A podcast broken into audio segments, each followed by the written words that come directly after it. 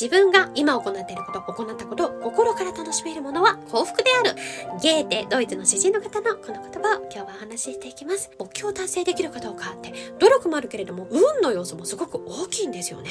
結果ってもちろんとっても大事なんですよ。でもね、結だけが全てと考えたら、夢をね、叶えられる人はどのぐらいいるかというとね、実は調査をすると2割ぐらいなんですよね。ってことは、ほとんどの人はね、もしかして夢が叶わないかもしれないんですよね。じゃあ人生は失敗なのかっていう話なんですが、